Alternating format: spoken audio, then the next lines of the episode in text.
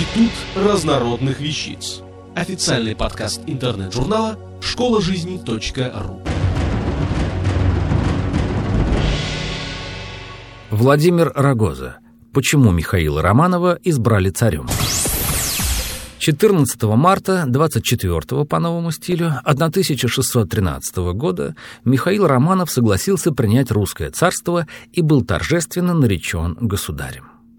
Как же случилось, что в раздираемой войнами и смутой стране царем избрали 16-летнего юношу, начисто лишенного воинских талантов и государственной мудрости, к тому же являвшегося поданным польского короля? Естественно, что за 300 лет правления династии Романовых появилась масса достоверных обоснований всенародности избрания Михаила и его выдающейся роли в прекращении смуты на Руси. А как все происходило на самом деле – к сожалению, многие документальные свидетельства избрания Романова на царство были или уничтожены, или основательно подредактированы.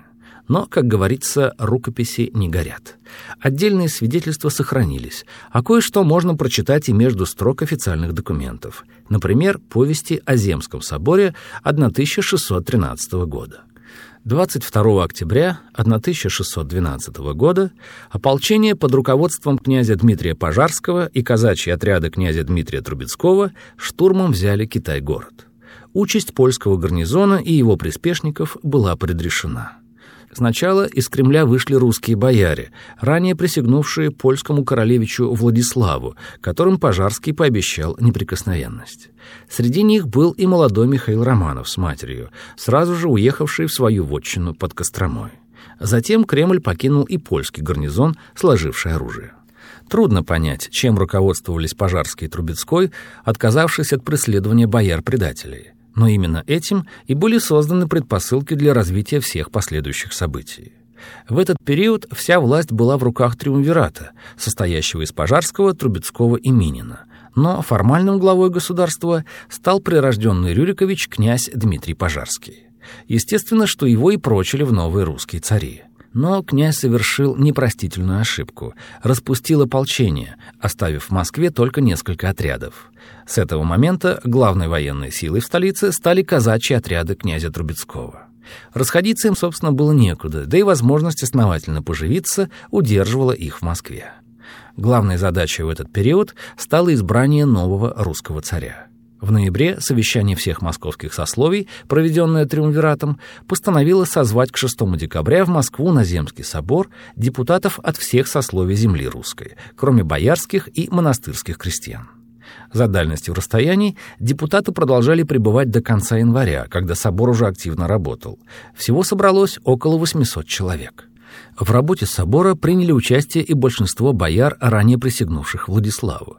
Под их давлением были заблокированы кандидатуры Пожарского и Трубецкого. На соборе сложились две основные группировки.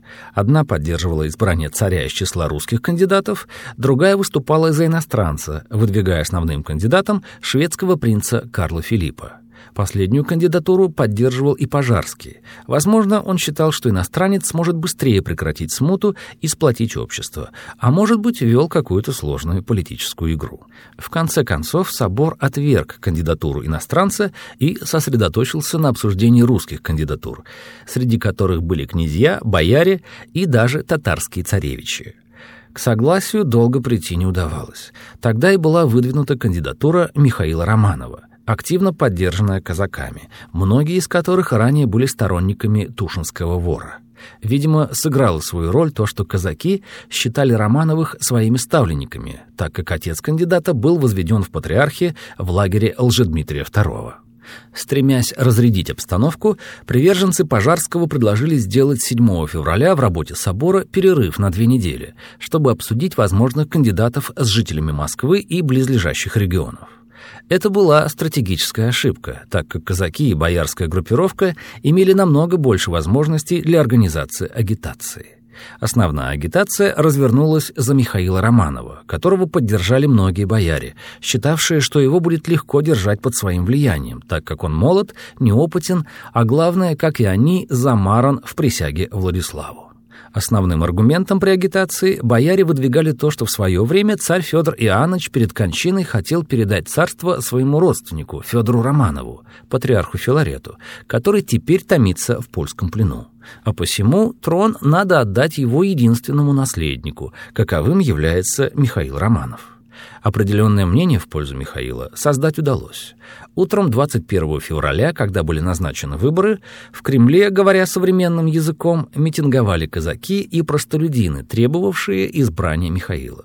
Видимо, митинг был умело срежиссирован, но впоследствии именно он стал одним из фактов обоснования всенародности выдвижения Романова на престол. Роль казаков в избрании нового царя не была секретом и для иностранцев. Поляки еще долго называли Михаила Романова казачьим ставленником. Кстати, имеются сведения, что в этот день в выборах не участвовали Пожарский и ряд его сторонников, которых заблокировали казаки в их домах. Кроме того, боярами были предъявлены собору челобитные из нескольких городов о поддержке избрания Михаила. Чтобы усилить давление на собор, казаки даже ворвались на его заседание, требуя избрать Романова. Как бы то ни было, выборы были проведены, и Михаила Романова провозгласили русским царем. Законность самого голосования никогда сомнению не подвергалась. Ну а то, что оно проводилось при мощном использовании административного ресурса и давления на избирателей, так это вечная традиция в России. Любопытно, что Василий Осипович Ключевский позднее очень точно заметил по поводу выборов. Хотели выбрать не способнейшего, а удобнейшего.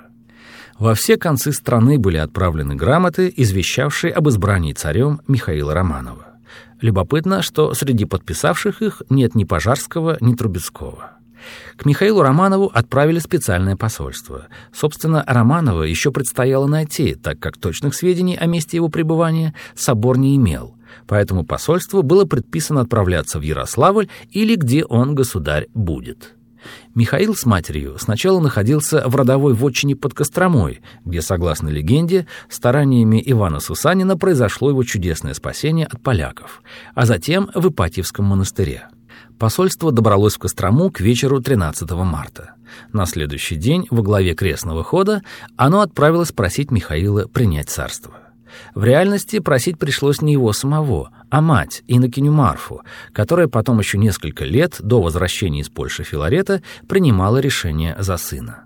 Сохранилось донесение посольства в Москву о том, как убеждали Михаила принять царство и с какими сомнениями он это решение принял.